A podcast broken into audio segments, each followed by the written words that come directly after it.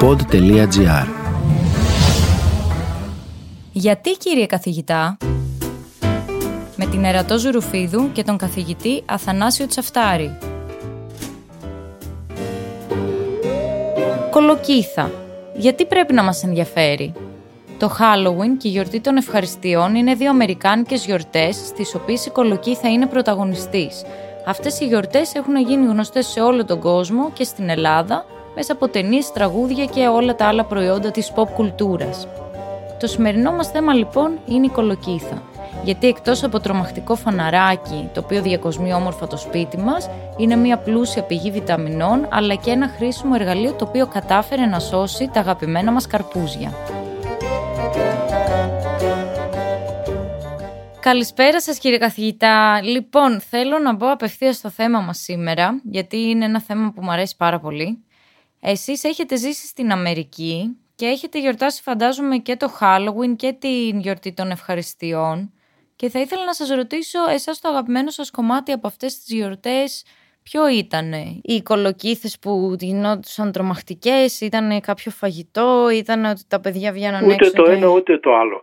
Το, το, οι γιορτές αυτές των ευχαριστειών και το Halloween κλπ. είναι μια ευκαιρία να κατανοήσουμε πώς ο ντόπιο, ο γηγενής πληθυσμός, δηλαδή οι Ινδιάνοι που ζούσαν στην Αμερική πριν πάνε οι Ευρωπαίοι, είχαν τις δικές τους διατροφικές αξίες, τα δικές τους καλλιέργειες. Μια από αυτές ήταν και τα κολοκύθια. Συγγνώμη κύριε καθηγητά, γιατί όμως η κολοκύθα παίζει τόσο κεντρικό ρόλο; Όταν μιλάμε για τα κολοκύθια πρέπει να πούμε τις άπειρες χρήσεις τους. Αρχίζοντας από τα λουλούδια τους, τους γνωστούς κολοκυθοανθούς, σπουδαία τροφή τα ίδια, με πλούσια σε καροτενοειδή, συμπλέγματα δηλαδή της βιταμίνης Β. Τα μικρά τα κολοκύθια τα κάνουμε τηγανιτά, βραστά, γεμιστά, τουρλού, με μπελτζάνες, πατάτες κλπ. Τα μεγάλα κολοκύθια, κατσαρόλες για νερό, θυμάμαι στα χωριά μας και μια σειρά άλλων χρήσεων. Τα εμβολιασμένα φυτά, μια χρήση σαν υποκείμενα ριζών πάνω στο οποίο μπολιάζουμε τώρα τα πεπόνια, τα καρπούζια και ούτω καθεξής. Και θα μπορούσα να αναφέρω και πολλές άλλες τέτοιες ε, χρήσεις των φυτών. Επομένως, είναι σπουδαία οικογένεια φυτών τα κολοκύθια. Να ρωτήσω, για τους Αμερικάνους τι μπορεί όμως να συμβολίζει η κολοκύθα; Όταν ε, πήγαν στην Αμερική οι Ευρωπαίοι άπικοι, μπορεί να ήταν πολύ ανεπτυγμένοι τεχνολογικά στα δικά τους είδη, να κάναν καράβια, να κάναν μηχανές ή οτιδήποτε άλλο. Κι όμως κατάφεραν με τα πλοία τους να φτάσουν εκεί και λιμοκτονούσαν γιατί δεν μπορούσαν να προσαρμόσουν τις καλλιέργειές τους στις ντόπιε γνώσεις που απαιτούνται για να μπορούν να καλλιεργήσουν καλαμπόκι και κολοκύθια.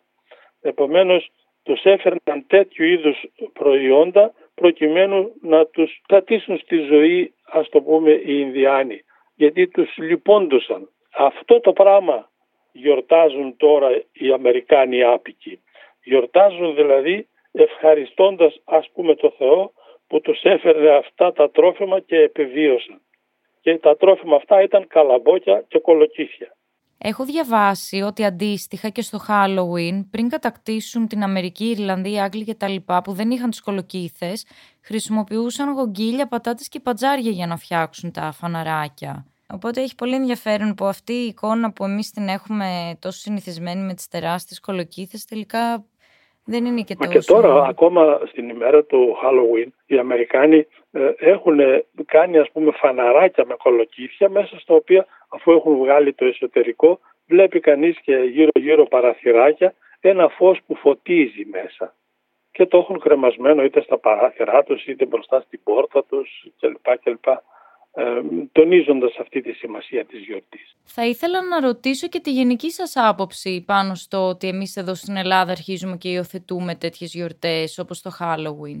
Κοιτάξτε τώρα με τόσους ε, ξένους που υπάρχουν και είτε και ντόπιους όπως και εγώ που έχουμε πάει και ζήσαμε στην Αμερική χρόνια πάντοτε ε, θέλουν να γιορτάζουν τις γιορτές τους και εμείς όταν ήμασταν στην Αμερική θέλαμε να γιορτάσουμε το Πάσχα μας, την Ανάσταση κλπ. κλπ τις ημέρες που η χριστιανοσύνη είχε το Πάσχα της. Πιστεύω το ίδιο ισχύει και για τους εδώ Αμερικάνους και ανθρώπους που έζησαν για χρόνια στην Αμερική και θέλουν να γιορτάσουν τη συγκεκριμένη γιορτή. Άρα δεν είστε από αυτούς που λένε ότι μακριά μας εμείς έχουμε τα καρναβάλια και αυτά είναι Αμερικανιές και... Το ένα δεν αποκλείει το άλλο.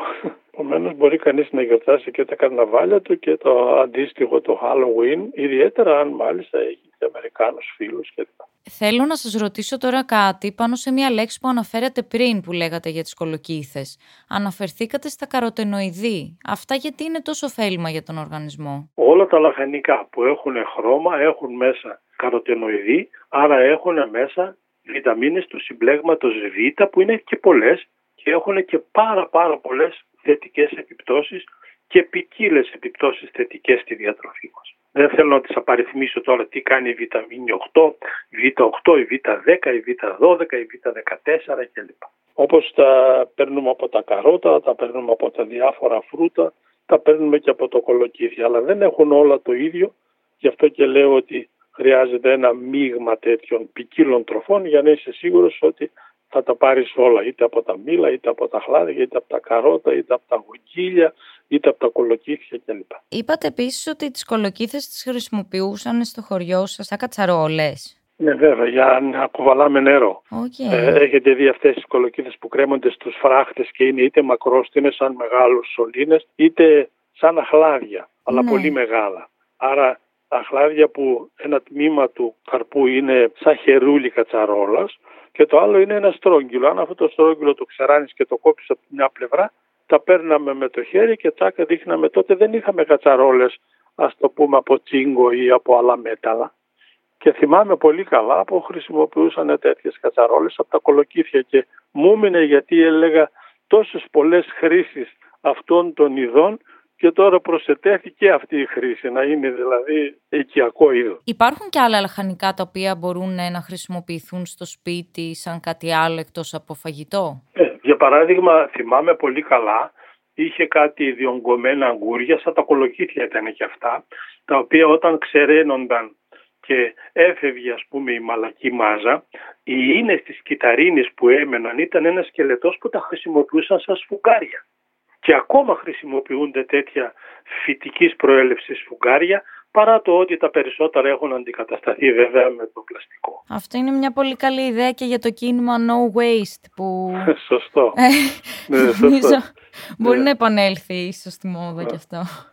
Έτσι είναι. Έτσι είναι. Πάντως ε, πρέπει να μας μείνει ότι ε, αναφερόμενος τώρα στην Αμερική και στα κολοκύθια της ότι δύο-τρία είδη από αυτά που και εμείς καλλιεργούμε σήμερα στον τόπο μας αναφέρθηκα στα κολοκύθια αλλά θα πρέπει να αναφερθώ και στο καλαμπόκι και στον καπνό. Αυτά είναι τα τρία είδη που εξημέρωσαν οι Ινδιάνοι της Αμερικής και τα πήραμε εμείς από τους Ινδιάνους και τα φέραμε στην Ευρώπη. Από τα αγαπημένα μας λαχανικά ποια μας έχουν έρθει απ' έξω; Κυρίως ε, αυτά που είναι τροπικής προέλευσης, δηλαδή ντομάτα, τα πιπέρια, όλα αυτά τα αγκούρια κλπ. Είναι νεόφερτες καλλιέργειες και μας έχουν έρθει σχετικά πρόσφατα απ' έξω, ιδιαίτερα όταν ανακαλύφθηκε η Αμερική κλπ. Γιατί σε εκείνα τα μέρη ευδοκιμούσαν αυτά τα είδη. Άρα η ντομάτα που την έχουμε σαν κάτι πολύ βασικό της ελληνικής κουζίνας, ας πούμε, είναι κάτι... Ήρθε πολύ αργότερα στην, στην Ευρώπη. Ναι, βέβαια. Οπότε οι συνταγές, οι, οι αρχές θα ήταν πολύ διαφορετικές από τις ε, σημερινές δικές Και πολύ περιορισμένες, γιατί δεν είχαμε τόσο πολλά και τόσα ποικίλα τρόφιμα τα χρόνια εκείνα. Κάθε περιοχή είχε 5-10 προϊόντα και με αυτά έπρεπε να βολευτεί και η οικογένεια και τα ζώα της φυσικά ως ζωοτροφή. Ποιο λαχανικό είναι ελληνικό, δηλαδή είναι γηγενές έτσι στον τόπο μας; Τα όσπρια, τα αγριόχορτα, οι παπαρούνες, τα ραδίκια κλπ. που είναι τόπια προϊόντα. Πάντως ε, τελικά η κολοκύθα έχει επικρατήσει παντού έτσι δεν είναι, γιατί μπορεί να καλλιεργηθεί αν δεν κάνω λάθος από αυτά που διάβασα σε όλες τις υπήρους. Εκτός της ε, Ανταρκτικής, παντού, εντάξει. Παντού.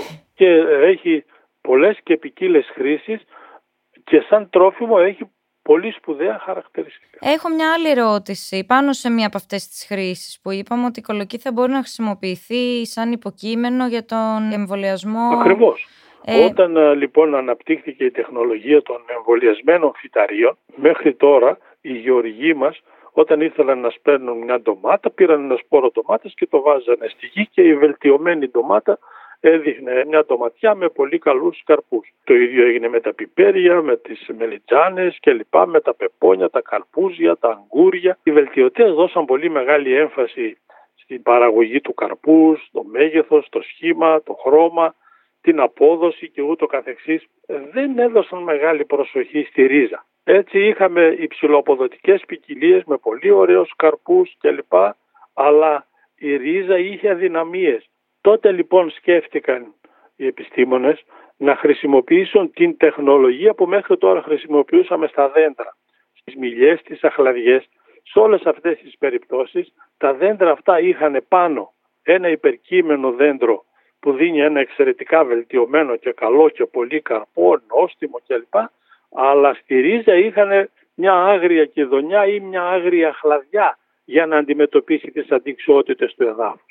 Αυτή τη τεχνολογία είπαμε να τη μεταφέρουμε στα λαχανοκομικά είδη. Οπότε μπορεί πολλές φορές το κολοκύθι να μπει από κάτω να χρησιμοποιηθεί σαν ρίζα γιατί Μόνο είναι κολοκύθι είναι υποκείμενο σε αυτούς τους εμβολιασμούς. OK. Okay. Άρα μπαίνει το κολοκύθι από κάτω και μπαίνει από πάνω, ας πούμε, ένα Πάνω πεπόνι. το πεπόνι, έτσι. Όταν λέμε ότι πω, πω αυτό το πεπόνι έχει γεύση σαν κολοκύθα, όντως επηρεάζει τη γεύση το κολοκύθι που είναι από επηρεάζει. κάτω. Κοιτάξτε, ένα αυτόριζο φυτό που κάνει ένα πεπόνι με τη δικιά του ρίζα και με το δικό του βλαστό και φύλλα είναι το κλασικό πεπόνι που ξέραμε. Όμως αυτό το πεπόνι, αν το βάλουμε όπως το βάζουμε τώρα, θα γεμίζει αρρώστιες, αναγκάζεται να ψεκάζουν οι γεωργοί, έχει μεγάλο κόστος για να αντιμετωπίσουν τις αρρώστιες του εδάφους. Άρα λοιπόν βάζοντας το πάνω σε μια άγρια κολοκυθιά ως υπεκείμενο, ναι, επηρεάζει την τελική ποιότητα ως προς το άρωμα, τη γεύση κλπ.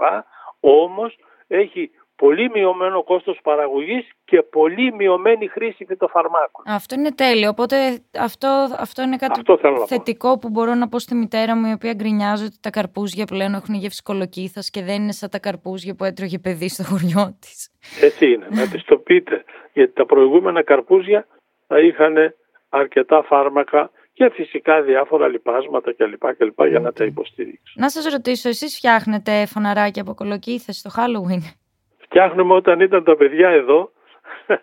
Τώρα δυστυχώς είναι μακριά μας, αλλά κάθε φορά κάνουμε προσπάθειες να μαζευτούμε και ένα σωρό άλλοι φίλοι που ε, ζήσαν τέτοιου είδους καταστάσεις στο εξωτερικό και να θυμηθούμε ας πούμε αυτές τις μέρες μας. Τέλεια. Έχετε καθόλου έτσι συμβουλές για το ποιος είναι ο πιο εύκολος τρόπος για να βγάλεις τη σάρκα μέσα από την κολοκύθα και μετά τι την κάνεις αυτή τη σάρκα, πώς μπορείς να τη χρησιμοποιήσεις. Ας Να πούμε; σας πω ότι συνήθως για τις πίτες και τα φαγητά και τις σούπες κλπ. χρησιμοποιούμε πολύ μεγάλες κολοκύθες. Αυτές οι μεγάλες κολοκύθες είναι πολύ εύκολο σχετικά να τις α, ανοίξεις από μια μεριά και να βγάλεις τη σάρκα για να κάνεις ό,τι θέλεις χωρίς να χάσεις το σύνολο. Άλλωστε γι' αυτό το λόγο αν θα δείτε κάνουν παραθυράκια γύρω γύρω όχι μόνο για να βλέπουν το φως του καντιλιού αλλά βγάζοντας αυτά τα παράθυρα σου δίνει τη ευκαιρία να μπορείς να αξιοποιήσεις και τη σάρκα αλλά και το κομμάτι του κολοκυθιού που απομακρύνεις φτιάχνοντας τα παράθυρα. Ωραία, από το ταπεινό κολοκύθι λοιπόν ε, έχεις πάρα πολλά πράγματα να συζητήσεις, ενώ είναι κάτι το οποίο μας φαίνεται έτσι... Και πολύ- μόνο που μας έσωσε την καλλιέργεια πεπονιών, καρπουζιών, αγγουριών κλπ. ως υποκείμενο και βοήθησε να ε, μειωθεί αφάνταστα η χρήση φυτοφαρμάκων, ειδικά για το έδαφος, σε αυτές τις καλλιέργειες, για μένα είναι κάτι πολύ σημαντικό. Να είναι καλά λοιπόν το κολοκύθι, μας έσωσε τα καρπούζια Το μας. ταπεινό κολοκύθι. Χαίρομαι πολύ γι' αυτό. Γιατί πολλοί, αν θέλουν κάποιον να τον υποτιμήσουν, ε, κολοκύθι θα λέει. Δεν είναι άδειο κεφάλι η κολοκύθα, έχει ένα πλούτο συστατικών μέσα. Ωραία κύριε καθηγητά, σας ευχαριστώ πάρα πολύ. Μου άρεσε Εγώ, πολύ η να είστε συζήτηση που καλά. κάναμε. Τα λέμε σύντομα. Ακούσατε το podcast «Γιατί κυρία καθηγητά» με την Ερατό Ζουρουφίδου και τον καθηγητή γενετικής και πρώην Υπουργό Αγροτικής Ανάπτυξης και Τροφίμων Αθανάσιο Τσαφτάρη. Αναζητήστε όλα τα επεισόδια της σειράς στο pod.gr, Spotify, Google Podcasts, Apple Podcasts ή σε όποια άλλη πλατφόρμα ακούτε podcast από το κινητό σας.